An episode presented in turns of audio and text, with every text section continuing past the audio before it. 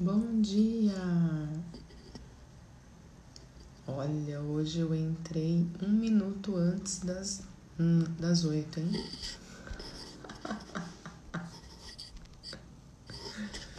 Como pode ser mais divertido tudo isso? Hoje o despertador tocou e eu não desliguei. Bora lá. Segundo dia de leitura do nosso nono livro. Nono livro, gente. O que mais é possível, universo? Vou mandar aviãozinhos aqui. Vamos ver quem tá acordado, quem tá acordando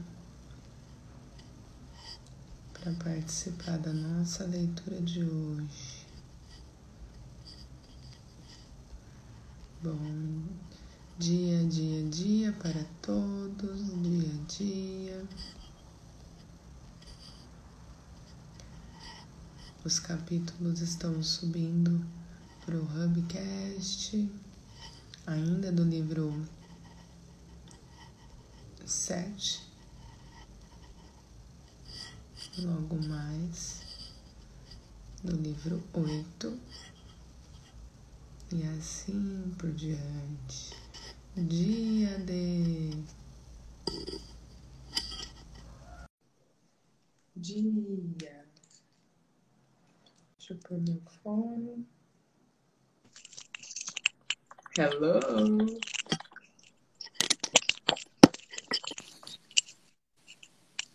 Dia. Tá me ouvindo? Agora tô. Eu tava, Tava sem, sem tava som?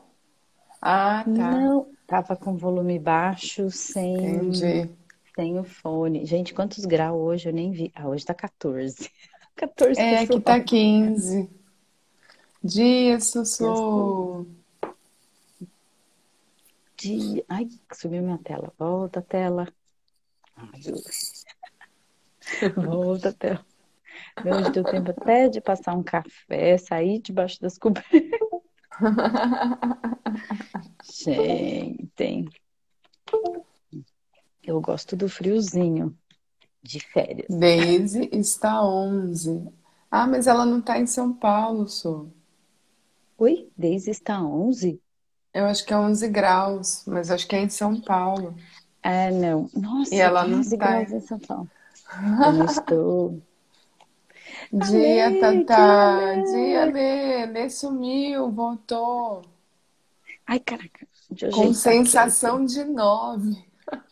É, em São, então São Paulo tá frio. Mas logo, logo estou de volta. Mas só para trocar mala.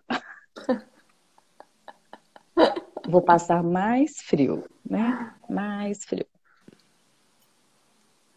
Lá em Poços está batendo um, Camila. Sério? um, zero. E é Nossa. serra, vou, vou passar frio. Ah, mas aí é hotel, é outra. Aqui é, aqui Ah, é é. nós fazendo café. Tá de férias? tá- Ah, é, eu vi nos estreleiros, acho que tá viajando. Nunca lavei tanta louça. Aqui não, gente, só lava louça meio-dia, porque não tem torneira de água quente. Espera fazer sol pra lavar a louça. Ai, caraca. Mas lavou feliz, Lê? O importante é isso, né? É, o importante é isso. Como Coloca, coloca o Hubcast no, no celular, ó. Você joga na que pia. a Dani. Ai, mandar, mandar, deixa eu mandar os aviãozinhos aqui. A Dani me mandou mensagem ontem. Ela tava meio brava porque tá, entre- tá trabalhando muito e o pessoal liga. Mas ela fala, gente, mas eu fico rindo sozinha com vocês. Eu falei, a gente também fica rindo sozinha com a gente. Ó, a Su quer correr barras antes de você viajar de novo, hein? Bora marcar. Não, eu, eu chegando em São Paulo vai ter, tipo assim, Uma fila. o povo não vai me deixar entrar no prédio, né? Já sabe onde eu moro. A Alessandra correu em casa. A Alessandra correu em casa, falou, tô nem aí, sua casa tá uma zona, eu tô indo aí. Você tem que fazer assim, viu, sou?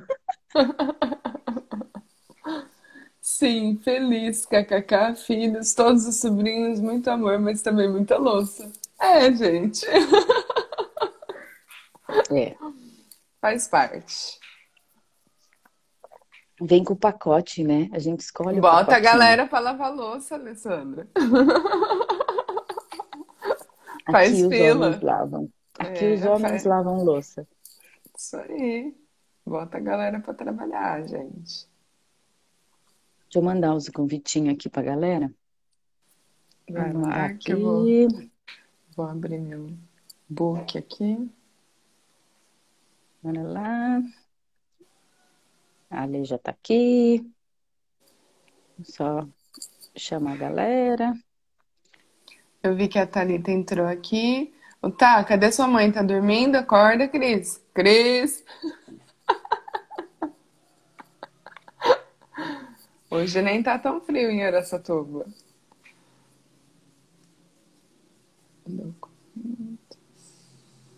Nossa, eu vi aqui a Iná. Faz tempo que eu não falo com ela, vou ligar pra ela. Iná foi minha professora de faculdade. E depois foi ela que me mentorou, né, no TCC. Aquelas assim, eu fico amiga da, da mestra. Até hoje gente troca uns, uns feedback. E olha, hoje faz. Hoje eu não atuo mais na área, mas uso muito tudo que ela me ensinou. Não vou nem contar pra ela, hein?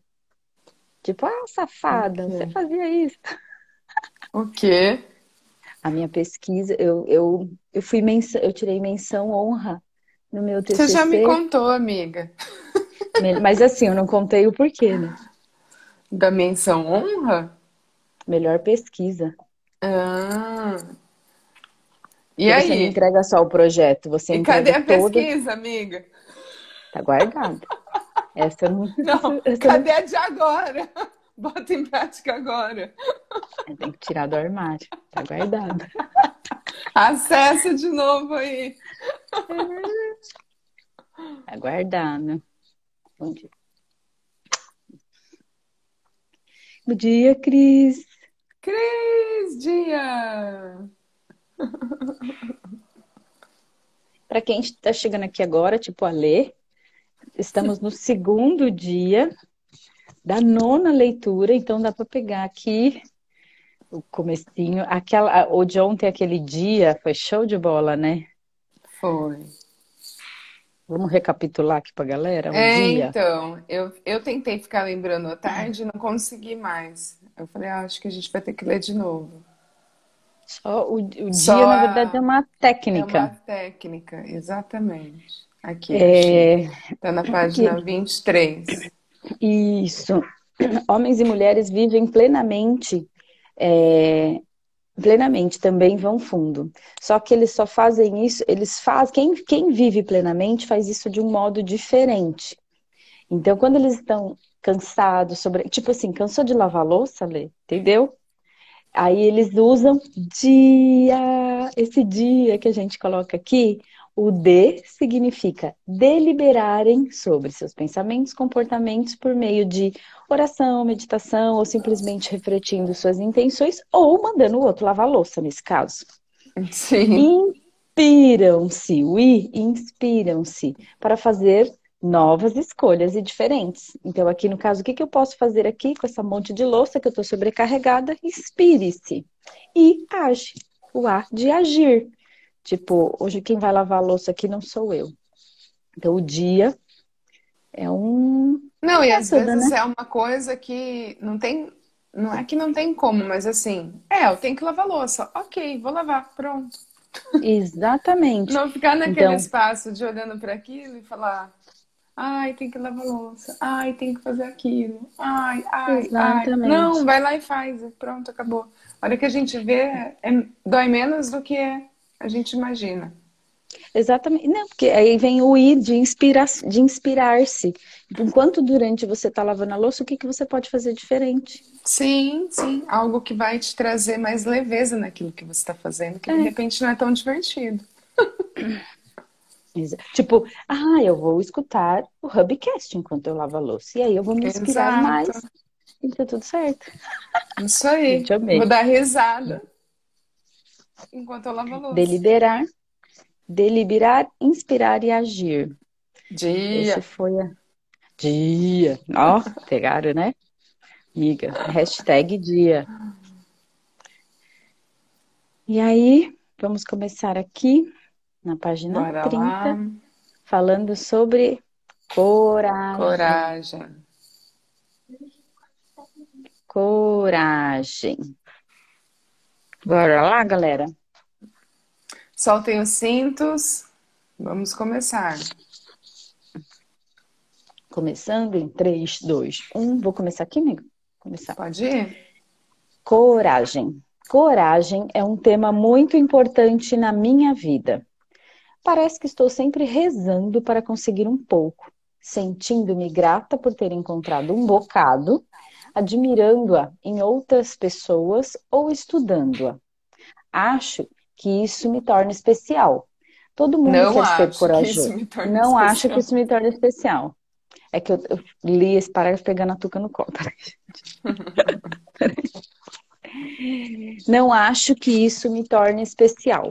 Todo mundo quer ser corajoso.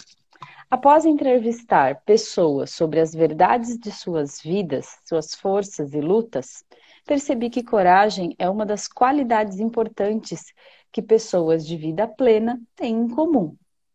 E não é qualquer tipo de coragem. Descobri que a vida plena exige coragem comum. Veja o que eu quero dizer com isso.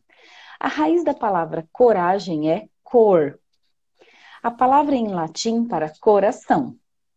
Em uma de suas formas mais antigas, a palavra coragem tinha uma definição muito diferente de que tem hoje. Coragem originalmente significava falar o que se pensa abrindo o coração. Com o tempo, essa definição mudou e hoje coragem é sinônimo de heroísmo. Heroísmo é importante e certamente precisamos de heróis. Mas acho que perdemos contato com a ideia de que falar honesta e abertamente sobre quem somos, o que sentimos e nossas experiências boas e ruins é uma definição de coragem. Heroísmo frequentemente diz respeito a arriscar a vida. Coragem comum diz respeito a arriscar nossa vulnerabilidade. No mundo em que vivemos, isto é extraordinário. Só um minutinho, Júlia, por favor. Quando prestamos atenção, vemos coragem todo dia. Nós a vemos quando alguém pede ajuda, assim como pedi a Ashley. Eu a vejo na sala de aula quando uma aluna levanta a mão e diz: Estou completamente perdida. Não tenho ideia do que vocês estão falando. Você tem ideia da coragem necessária para alguém dizer eu não entendi? Quando se tem certeza de que todo mundo à sua volta entendeu, é claro que, com meus 12 anos de professora, sei que se uma pessoa tem coragem de dizer estou perdida, deve haver pelo menos mais 10 alunos que também estão. Eles podem não assumir o risco, mas com certeza se beneficiam da coragem daquela pessoa. Eu vi a coragem da minha filha Ellen quando ela me ligou, 22 e 30, de uma festa do pijama e disse: Mãe, você pode vir me buscar? Quando a peguei, ela entrou no carro e disse: Me desculpe, não fui corajosa o suficiente. Fiquei com saudade de casa. Foi difícil, todo mundo estava dormindo e eu tive que ir até o quarto da mãe da Lib e acordá-la. Parei o carro na entrada da nossa garagem, saí do carro e o rodeei até o assento de trás onde ela estava. Eu me sentei do lado dela e disse: Ellen, acho que perdi algo que a gente precisa. Acho que pedir algo que a gente precisa é uma das coisas mais corajosas que se pode fazer. Quando criança, sofri muito em algumas festas de pijama porque não tive coragem de pedir para ir para casa. Estou orgulhosa de você. Na manhã seguinte, durante o café, Ellen disse: Eu pensei no que você falou. Posso ser corajosa de novo e pedir que você faça algo para mim? Eu sorri. Tenho outra festa do pijama na semana que vem. Você poderia ir me buscar na hora de dormir? Acho que ainda não estou pronta para dormir fora. Isso é coragem, do tipo que todos nós poderíamos empregar com mais frequência. Também enxergo coragem em mim mesma quando aceito o risco de ficar vulnerável e me desapontar.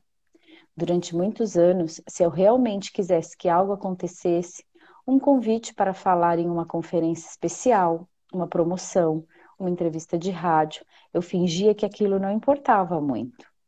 Se um amigo ou colega perguntasse: Você está animada com entrevista para a televisão? Eu encolhi os ombros e dizia: Não sei, não é nada demais. É claro que, na verdade, eu estava rezando para que acontecesse. Foi só recentemente que aprendi que minimizar as coisas emocionantes não diminui a dor quando elas acontecem, mas diminui a alegria quando elas efetivamente acontecem. Isso também isola você dos outros. Depois que você minimizou a importância de algo, seus amigos dificil, dificilmente ligarão para dizer: é uma pena que não tenha dado certo. Eu sei que você estava contando com isso. Agora, quando alguém me pergunta sobre uma oportunidade em potencial, sobre a qual eu esteja animada, tento praticar coragem e dizer: estou tão animada com essa possibilidade, estou tentando me manter realista, mas realmente espero que dê certo.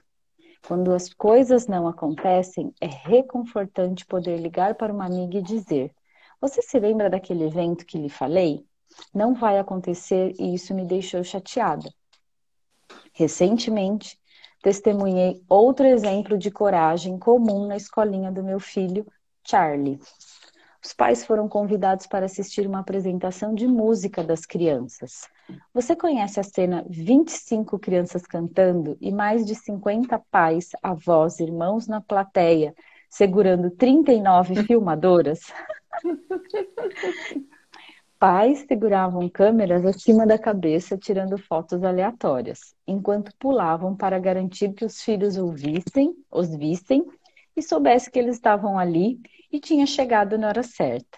Além de toda aquela comoção da plateia, uma garota de três anos, que era nova na classe, chorou durante toda a apresentação porque não conseguia ver a mãe de seu lugar no palco improvisado.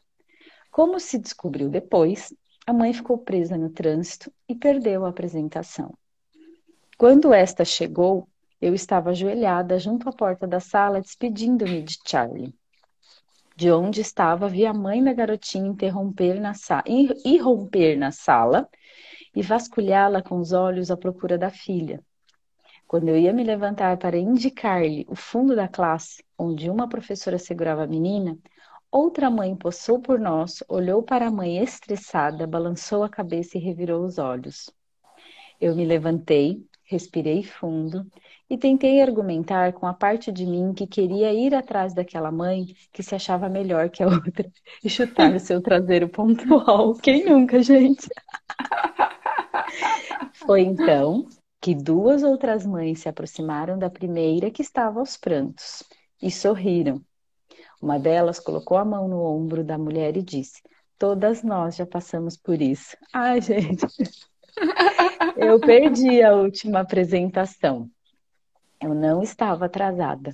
Eu me esqueci completamente.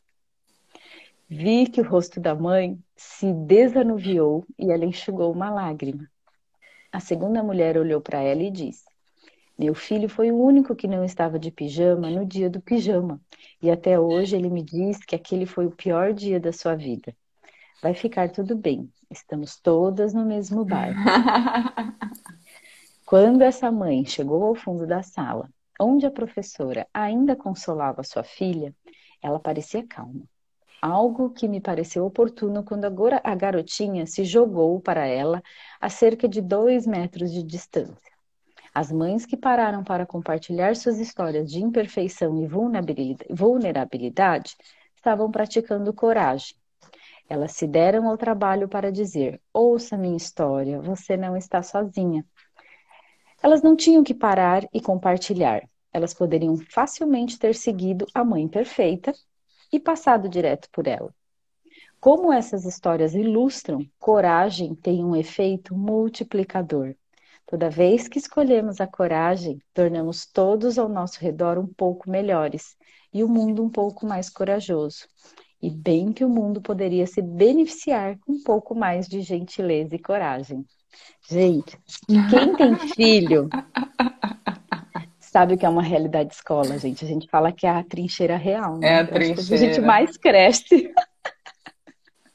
É onde a, a gente, a, é, a, gente começa a perceber que não existe espaço para comparação é, se você não escolhe insanidade, porque se você escolhe insanidade, você está no lugar certo. Gente, eu ainda sou da época que não tinha grupo de WhatsApp. Isso é uma bênção, porque, porque eu sei o que é um grupo de WhatsApp, mas os meus já são crescidinhos. Então, essa fase, eu tive, eu tive uma, é escolha, é o que a gente sempre fala. É, eu escolhi uma escola para os meus quando eram pequenos que tinha isso.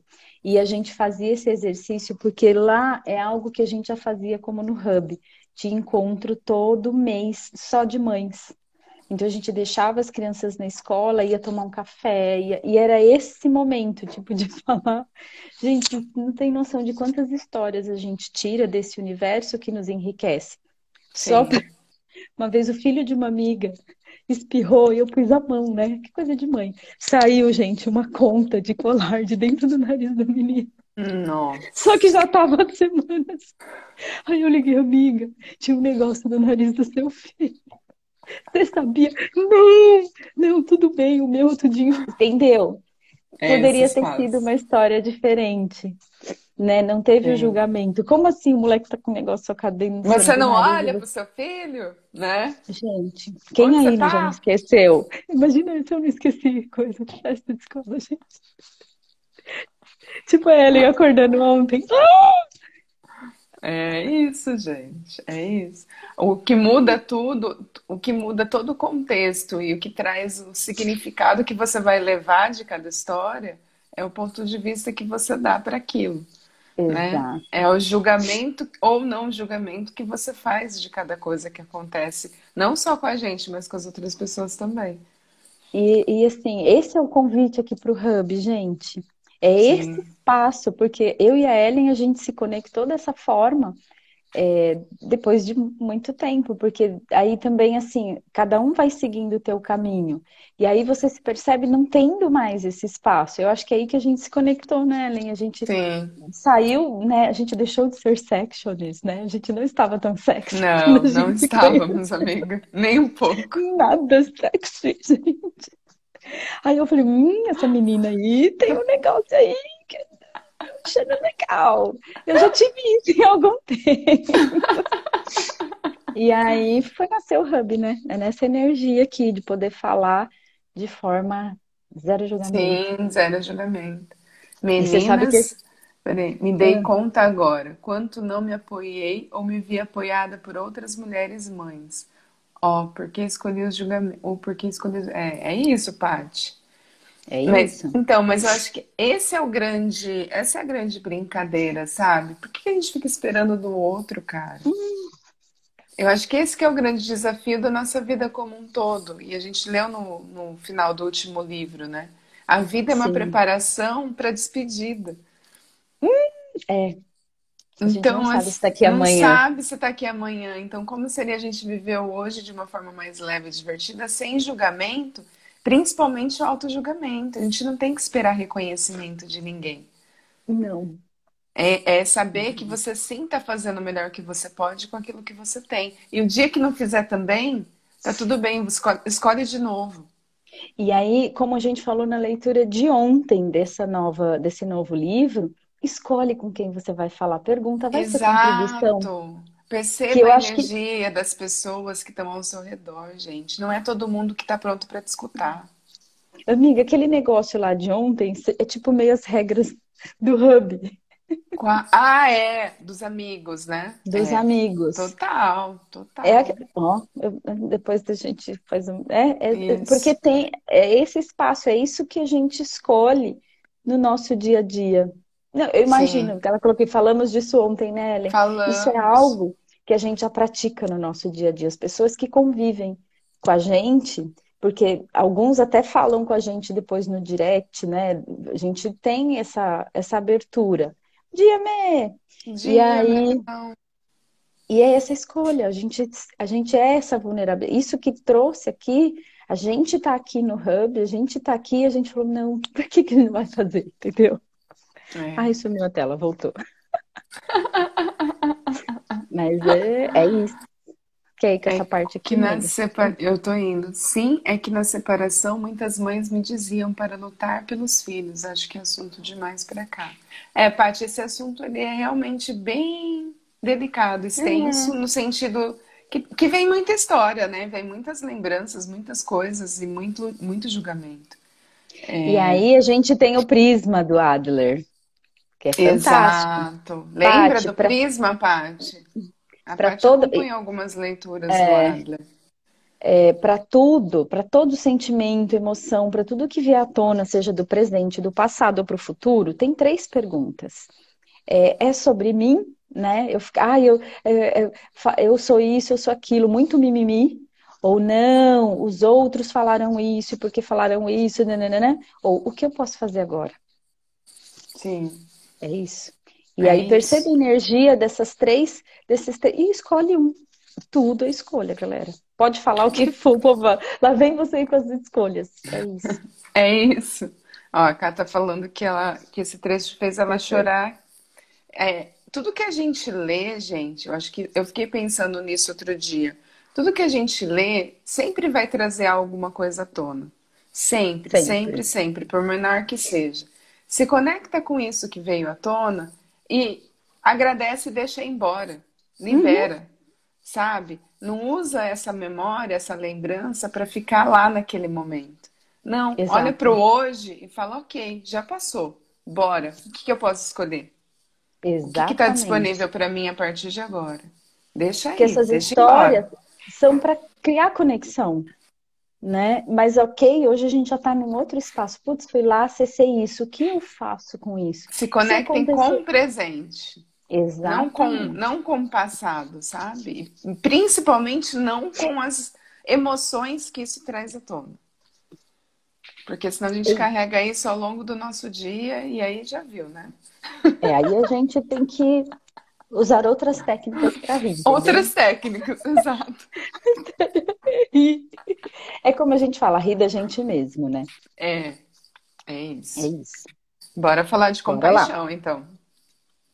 Nada combinado, né? Compaixão. Enquanto me preparava para escrever meu livro sobre vergonha, li tudo que pude encontrar sobre compaixão Encontrei, afinal, uma correspondência poderosa entre as histórias que ouvi nas entrevistas e o trabalho da monja budista americana Pema Chodron. X. Em seu livro The Places That Scare You, Chodron escreve: Quando praticamos compaixão, podemos esperar a experiência do medo da nossa dor. A prática da compaixão é ousada ela envolve aprender a relaxar e nos permitirmos chegar perto daquilo que nos amedronta. O que amo na definição de Chodron é sua honestidade sobre a vulnerabilidade ao se praticar a compaixão. Se olharmos mais de perto a origem da palavra compaixão, assim como fizemos com coragem, veremos por que compaixão não é nossa primeira resposta típica ao sofrimento. A palavra compaixão é derivada das palavras latinas pati e cum, que significam sofrer com. Não acredito que compaixão seja nossa reação padrão. Acredito que nossa primeira reação à dor, nossa ou dos outros, é a autoproteção. Nós nos protegemos procurando alguém ou algo para culpar. Às vezes, nos protegemos criticando ou tentando consertar alguma coisa. Chodron aborda nossa tendência de autoproteção ensinando que precisamos ser honestos e benevolentes. Ao cultivar a compaixão, buscamos subsídios na totalidade da nossa experiência, do nosso sofrimento, da nossa empatia e também na nossa crueldade e no nosso terror. Tem que ser assim. Compaixão não é uma relação entre médico e doente, é uma relação entre iguais. Somente depois que conhecermos bem nossa própria escuridão, poderemos estar presentes na escuridão dos outros. Compaixão se torna real quando reconhecemos nossa humanidade compartilhada. Na minha história, Ashley estava disposta a vivenciar minha escuridão comigo. Ela não estava lá para me ajudar ou endireitar. Ela apenas estava comigo, como uma igual, segurando minha mão enquanto eu me debatia em meio aos meus sentimentos. A Su conhece a Chodron. Uhum. Limites e compaixão. Uma das maiores e menos discutidas barreiras à prática da compaixão é o medo de estabelecer limites e de responsabilizar as pessoas.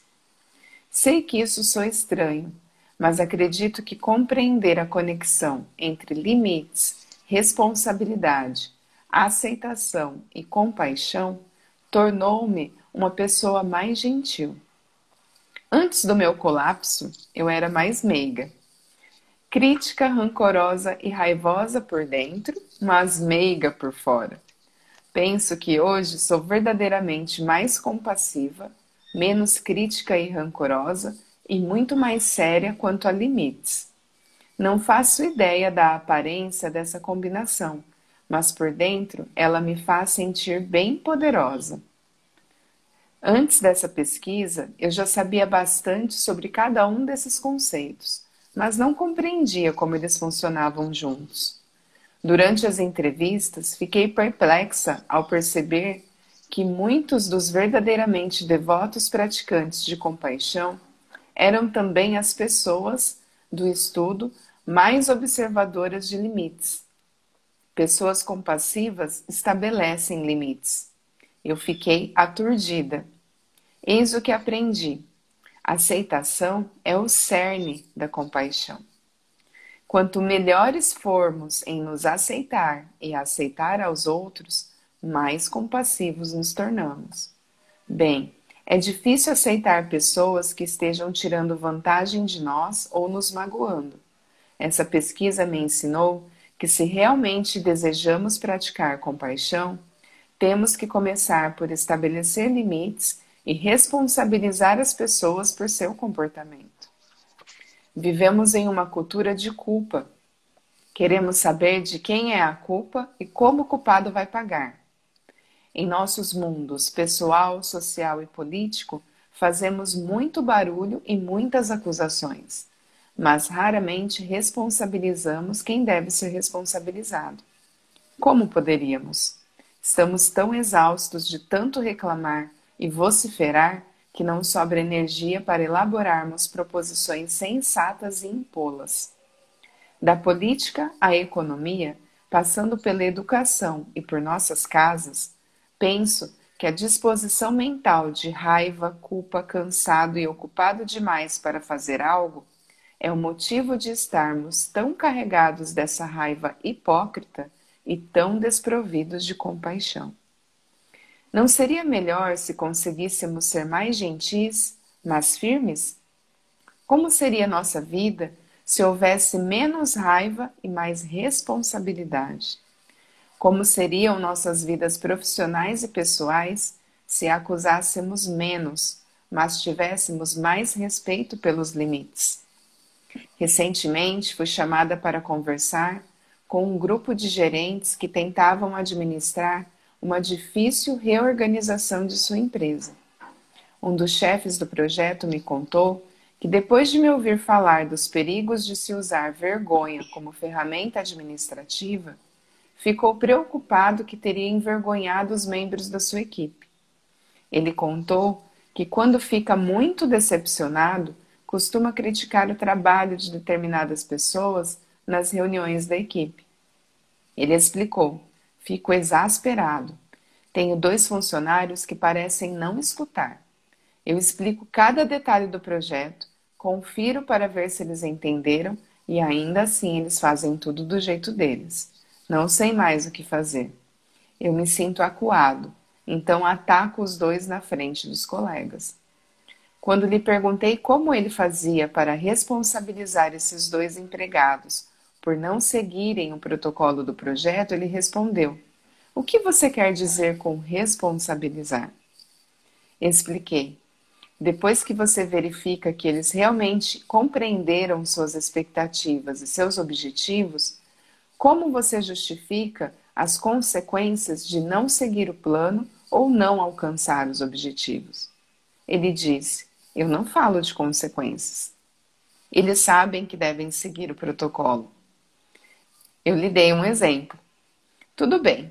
O que aconteceria se você lhes dissesse que, da próxima vez que violarem o protocolo, serão notificados oficialmente e, se isso continuar, serão demitidos?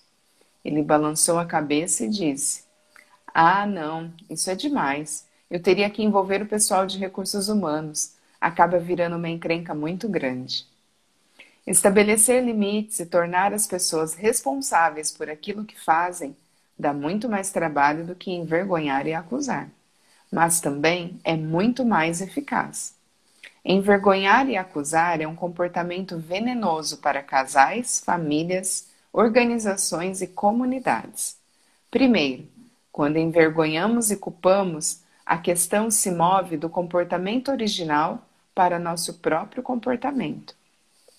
Quando aquele chefe termina de envergonhar e humilhar seus funcionários na frente dos colegas, o único comportamento questionável é o dele. Além disso, se não estabelecermos consequências adequadas, as pessoas aprendem a ignorar nossas solicitações, ainda que soem como ameaças ou ultimatos. Se pedimos aos nossos filhos que não deixem as roupas espalhadas pelo chão, mas eles sabem que a única consequência à desobediência são alguns minutos de gritaria, é justo que eles acreditem que esse pedido não é tão importante para nós. É difícil para nós compreendermos que podemos ser compassivos e abertos, ainda que responsabilizemos as pessoas por seus comportamentos. Nós podemos, e na verdade essa é a melhor forma de agir Podemos questionar alguém quanto ao seu comportamento, ou demitir um funcionário, ou reprovar um aluno, ou punir uma criança sem fazer escândalo ou humilhá-los. O segredo é separar a pessoa de seu comportamento, criticar o que eles estão fazendo, não quem são. Também é importante que consigamos suportar o desconforto que surge ao relacionar compaixão a limites. Precisamos ficar longe da crença de que odiamos alguém ou de que essa pessoa merece se sentir mal para que possamos nos sentir bem por responsabilizá-lo. É aí que aparecem problemas. Quando nos convencemos de que não gostamos de alguém e assim ficamos mais à vontade para responsabilizá-lo, estamos nos preparando para o jogo de vergonha e culpa. Quando não conseguimos estabelecer limites e responsabilizar as pessoas, nos sentimos injustiçados e usados. É por isso que às vezes atacamos a pessoa, o que parece doer mais do que atacar um comportamento. Para nosso próprio bem, precisamos entender que é perigoso para nossos relacionamentos e bem-estar pessoal ficar atolado em culpa e vergonha ou acumular raiva hipócrita. Também é impossível praticar compaixão a partir do rancor. Se vamos praticar aceitação e compaixão, precisamos de limites e responsabilidade. É isso aí, galera. Amo vocês. Fiz hoje justamente uma meditação sobre autocompaixão. Ai, a gente recebe, ah, Paty. Recebemos, Paty.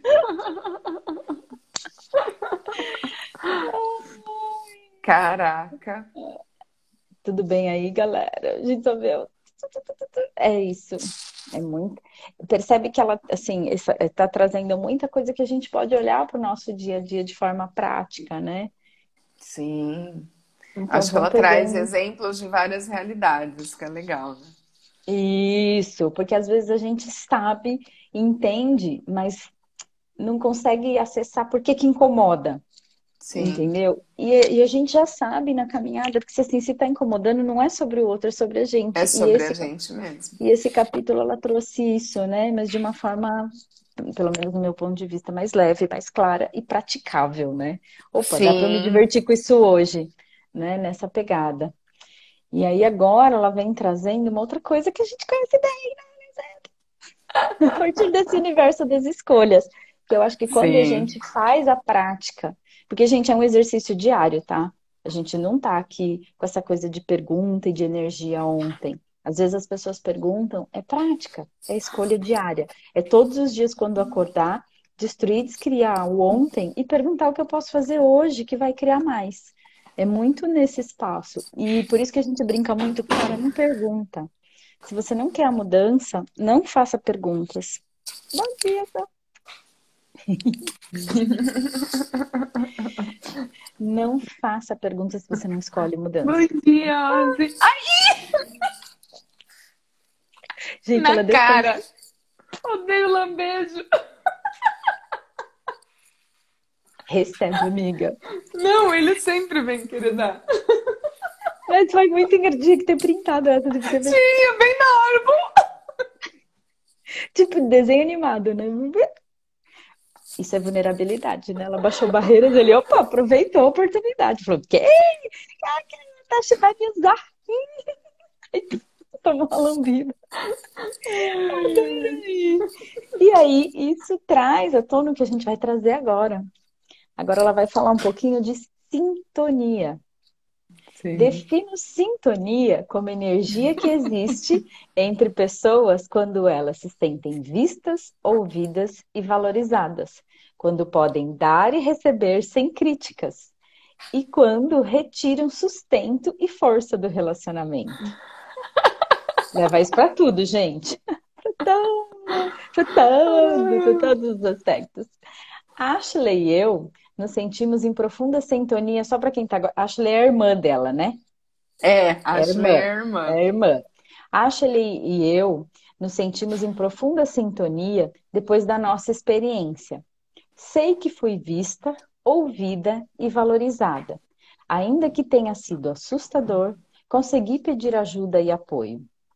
E nós duas nos sentimos fortalecidas e satisfeitas. Na verdade, algumas semanas depois, Ashley disse: Não consigo pôr em palavras como estou feliz que você tenha me ligado naquele dia. Me ajudou tanto saber que não sou a única que faz coisas assim. Também adorei saber que posso te ajudar e que você confia em mim. Sintonia gera sintonia. Na verdade, estamos programados para buscar sintonia. É biológico. Desde o momento em que nascemos, precisamos de sintonia para vicejar emocional. É isso mesmo? Para vicejar emocional, física, espiritual e intelectual. Gente, procura aqui que é vicejar.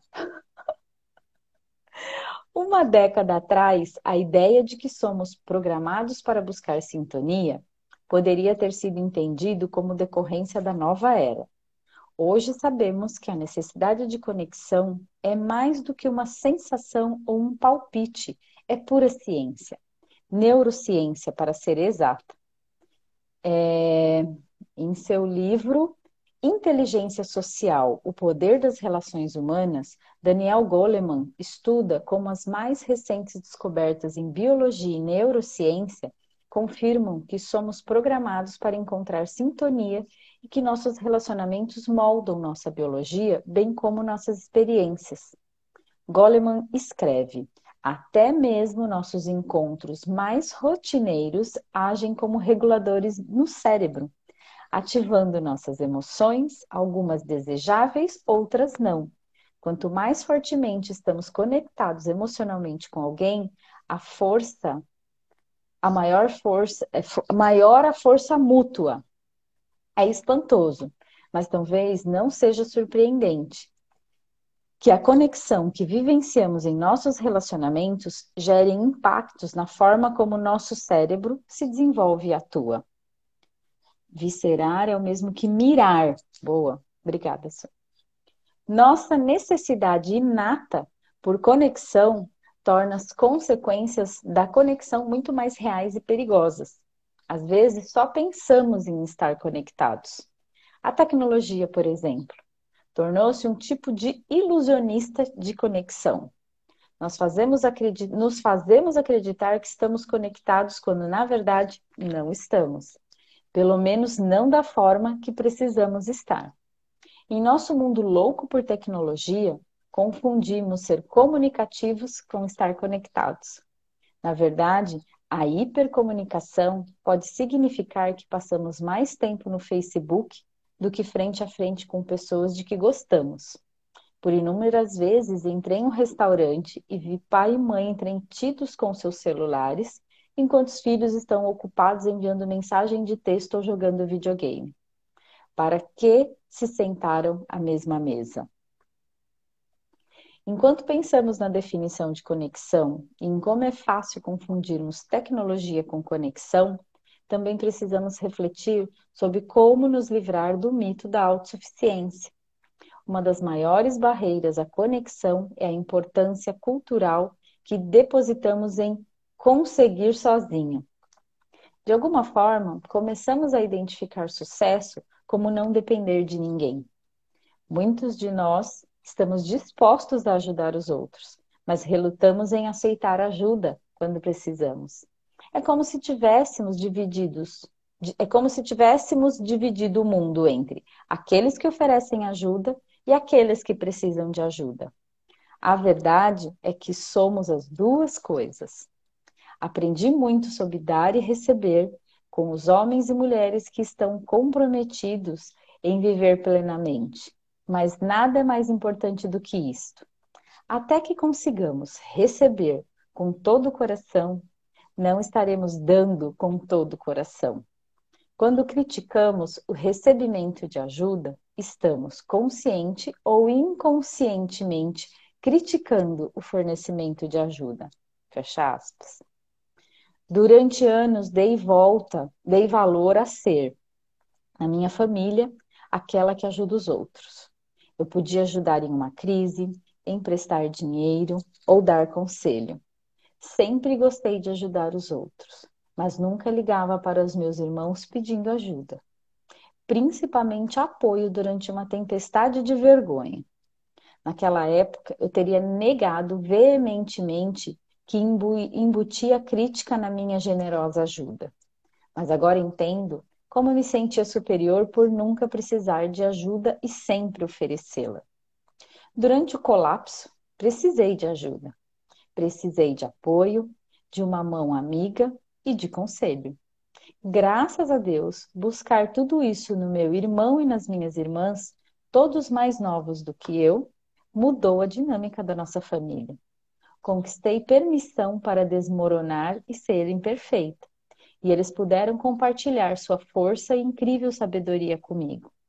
Se conexão é a energia que cresce entre as pessoas, precisamos lembrar que essa energia deve trafegar nas duas direções.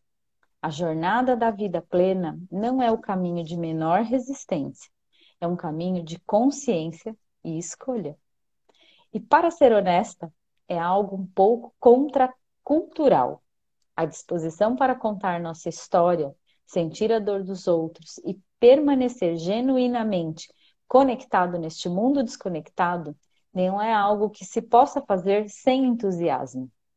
Praticar coragem, compaixão, conexão é olhar a vida e as pessoas à nossa volta e dizer: estou nessa totalmente.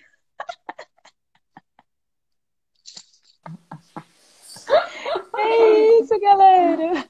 Ai, ai. Caraca. Caraca. Sintonia. Vocês estão em sintonia aí, galera? Quem está em sintonia, muda o coração. Eu. Dia, Bianca! Dia! Ah, sintonia bateu, cadê o coração, galera? Vamos ver se esse outro aqui é muito grande. Ah, é, vou ler esse daqui. Não é tanto, não. Ainda Não, tem manda 10 bala. minutos. Bora lá. Bora lá. Continuando então, meninos e meninas. Explorando o poder do amor, do pertencimento e de ser suficiente. Amor é a coisa mais importante na nossa vida.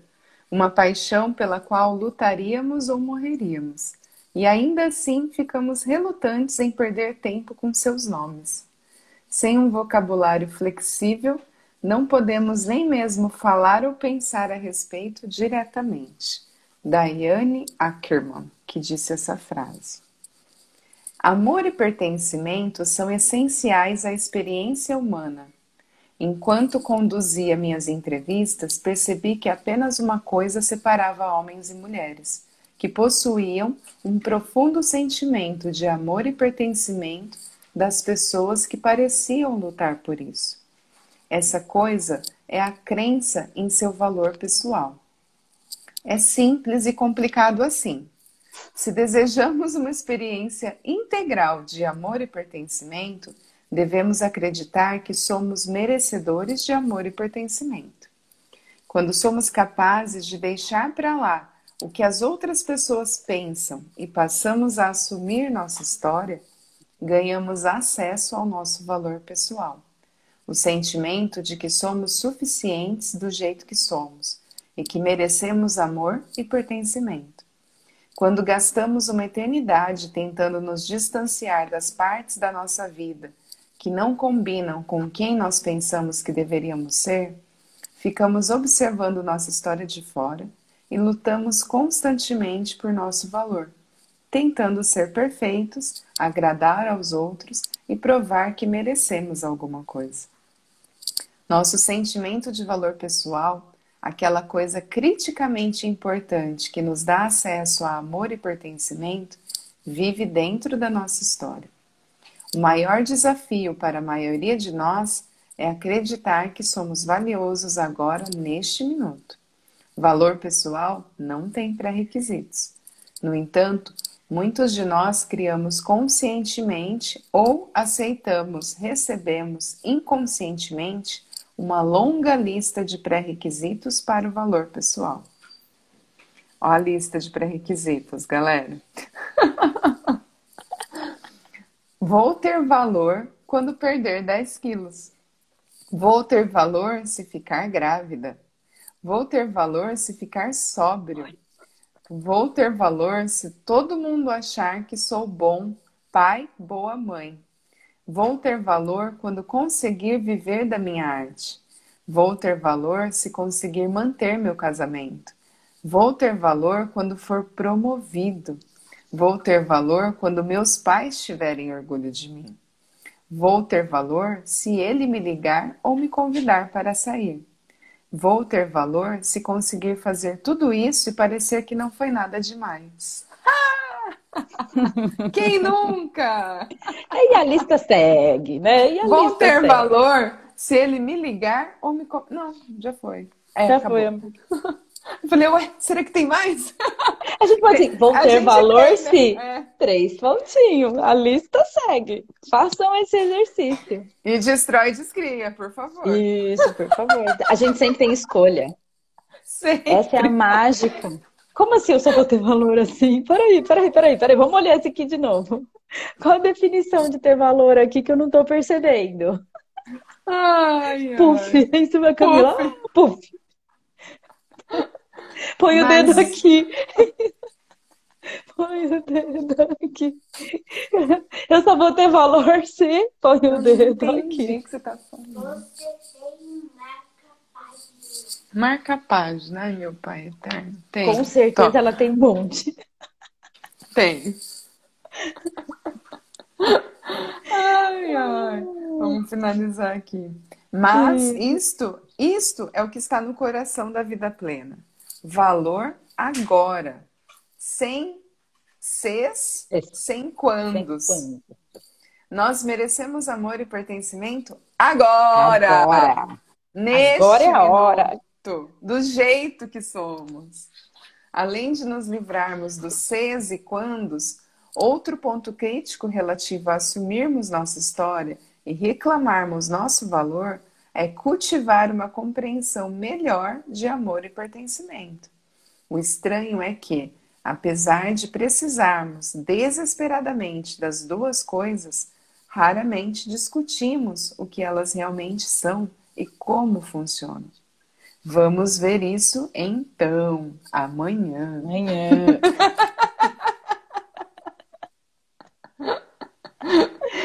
Guardem aí, Muito página bom. 41. 41. Vamos aí, gente. Isso. É, Show de voltando só um pouquinho no que você estava lendo na parte da sintonia, que trouxe muito essa coisa do virtual e do real. Ontem até fiz um, um, um story no meu perfil do My Sunshine, porque ontem eu encontrei com a Camila, que está aqui com a gente, e com o Sim. filho dela, eles foram correr barras. E eu falei, é isso. É, não, não, não- a gente está aqui, né, nessa pegada do digital, mas não é porque a gente escolhe ficar aqui, entende? A gente Sim. escolhe que isso se expanda para o presencial. Uhum. Acaba não Nossa, eu tava pra pensando mim, nisso. po- meu ponto de vista, eu acho que é o seu também, percebo Sim. isso. É, nós somos do presencial. E o, e o digital, na verdade, veio como uma possibilidade para a gente não separar. Exato. Porque em algum, algum momento a gente sabia que um dia seria presencial mesmo. Porque a raiz do hub é presencial. Nossa, total.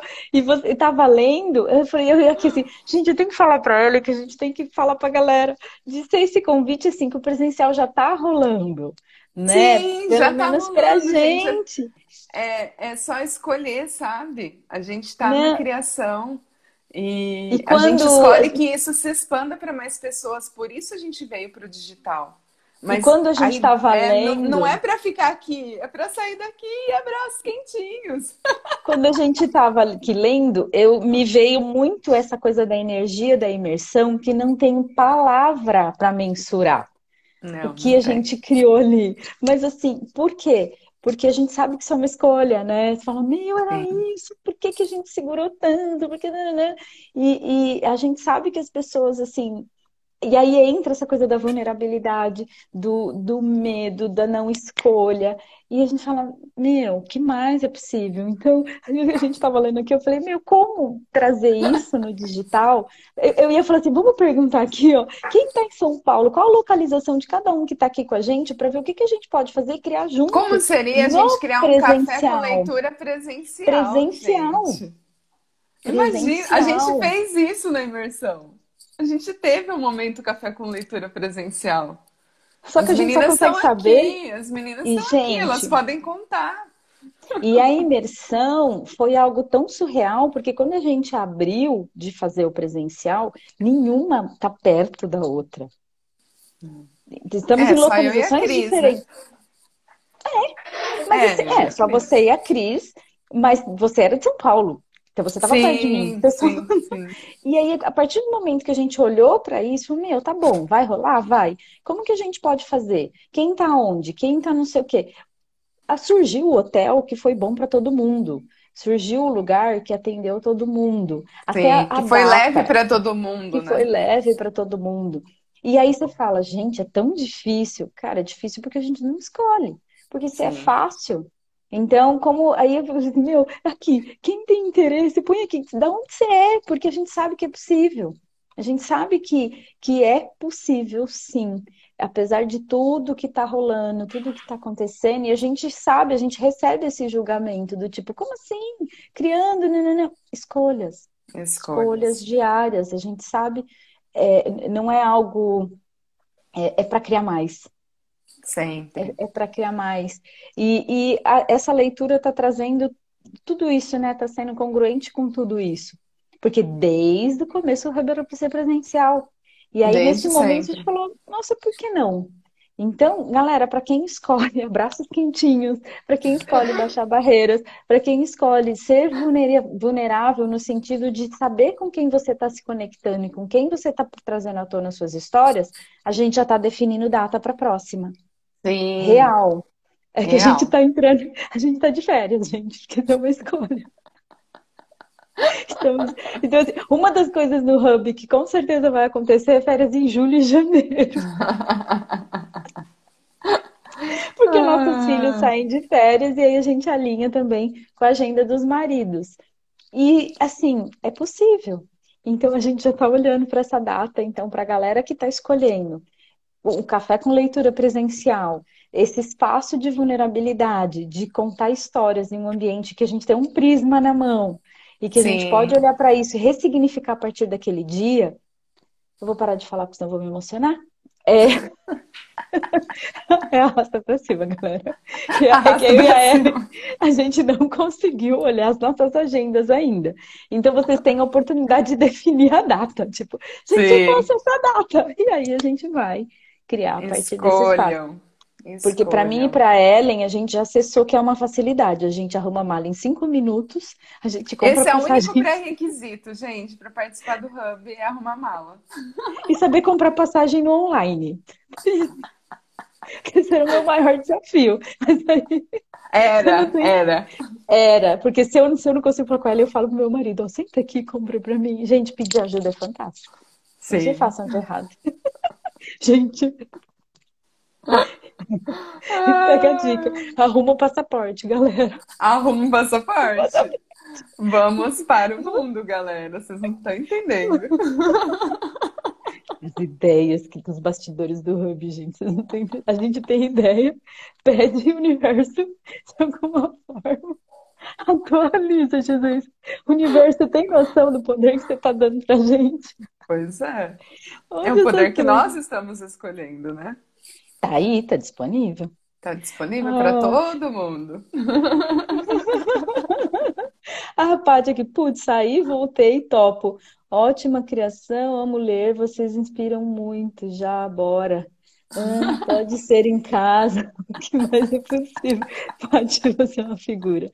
O quanto o digital está sendo contribuição para muita gente, sou grata. Vivo o digital e o presencial, quanta potência também. Gente, escolhas. A mesa fica. Escolhe. uhul, Diz-. Sim, Camila! Tá no roteiro! Tá no roteiro, gente. Mas aí tem que ter um kit de sobrevivência que a gente entrega só na imersão, né, meninas? Tem que ter um kit saindo em 3, 2, 1. A gente dá o suporte todo, gente. Tem toda uma estrutura. Tem as meninas. Ô, Mê, como seria você e a Cris fazer um depoimento antes da imersão? Para eu sair de casa, era assim. Agora, Agora é assim, ó. saindo em 3, 2, 1, gente. É tipo Tipo mágica, sabe? A gente, a gente entrega a varinha. Ai, ai, ai. Tá bom. É isso aí, Melinão. E a gente vê essa transformação, porque, gente, essa transformação que hoje quem escolhe o Hub, que escolhe, é, foi uma transformação minha e da Ellen, né? Sim. Nós somos, né? A, a gente bebe da fonte do Hub. A gente, a gente- tanto que assim, Tudo que a gente sabe. cria faz sentido primeiro pra gente, gente. Senão não é É. divertido. não, senão não dá, Não rola. Gente, é, é a nossa trincheira, nossa, é diária. A nossa... Ontem eu fiquei pensando nisso, com um monte de coisa que aconteceu de, de dia a dia, de não sei o que. Eu falei, cara, como pode melhorar isso, gente? E aí eu fico assim com cara de pastel. Ainda ontem eu falei pro meu filho, nossa, cara de paisagem. Ele, mãe, mas paisagem é bonita. Eu falei, não, é uma gíria, eu sou cringe. Cara de paisagem, assim, tipo, Paisagem, paisagem- bonita é ótimo. cara de paisagem, assim, hum, tipo, o que que tá acontecendo, né? Aí você fala, ah, eu perguntei, gente, eu perguntei. Ninguém fala mais pra mim, vai lá e cê- vai lá, duvido se achar, duvido, né, né, né. Aí você fala, ah, eu vou perguntar, né? Vai que aparece. E aí as coisas aparecem, galera. É sinistro. Aparece. Falando em É pergunta, bora de É, tira- pergunta? Pra fechar? Mas aí naquele esquema lá, uma Pra pergunta para todo é. mundo, para energia do dia, puxa a energia. Conectem aí, galerinha. Aí a Ellen vai fazer assim, ó. Puxa a energia dela até ela ficar assim. Nada a ver, gente. Tô puxando. Puxa energia, porque se eu perder 10 quilos, eu vou ser merecedora.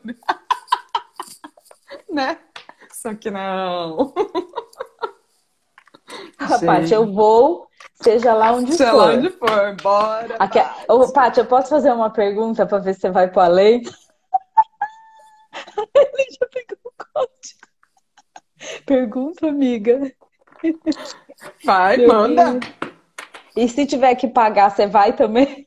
Qualquer valor? Ai, Paty. Bora. Escolha, Bora galera. lá. Baixem barreiras. Olha, ó, é treino de fazer pergunta, hein, ó. Pega esse código. Vamos ver se vocês estão boas de pergunta. Que perguntas podemos ser para criar algo diferente hoje? Gente, Então- essa pergunta pode abrir uma caixa de pergunta. É, vocês colocam lá, a gente vai Vocês abrir. colocam uma pergunta e aí a gente vamos, vamos aumentar, né, o nosso Vamos repertório aumentar o de nosso pergunta. repertório de perguntas, galera. Que Beleza? perguntas podemos ser? É isso. Não vale o que mais é possível. Aqui é assim, Paty. A Aqui é na a trincheira. É aqui, Mas, ó. Paty, essa pergunta eu te fiz porque já foi uma dor nossa. Entendeu? Sim. A com gente sabe que certeza. não é sobre isso. Não. Não é sobre isso. É sobre criar Hoje a mais, gente né? nem, nem olha pra isso. Viu? Igual aquele que eu te mandei, né? Das doidas, a gente ainda se pendura na mesma corda, né? Eu mandei um negócio pra ela. e- Tipo, quando você participa das coisas que já estourou a conta do cartão de crédito, aí a pessoa tá girando assim, um monte de gente girando. Aí duas voam. Tipo, eu e a Ellie. Que a gente escolhe e faz. Ai, Tudo caraca. Tudo doida. Obrigada, Elcio. Obrigada. Vamos, vamos, a gente se fala pra trocar. Olha. Tô, tô alinhando aqui minha volta, agenda. Ai, o passarinho aqui na janela, bebê. Eles vêm me buscar pra pôr comida pra eles. Bora lá, galera. bora lá. Amanhã É a gente isso. volta, então, com amor e pertencimento, hein? Sextou, hein, galera? Sextou.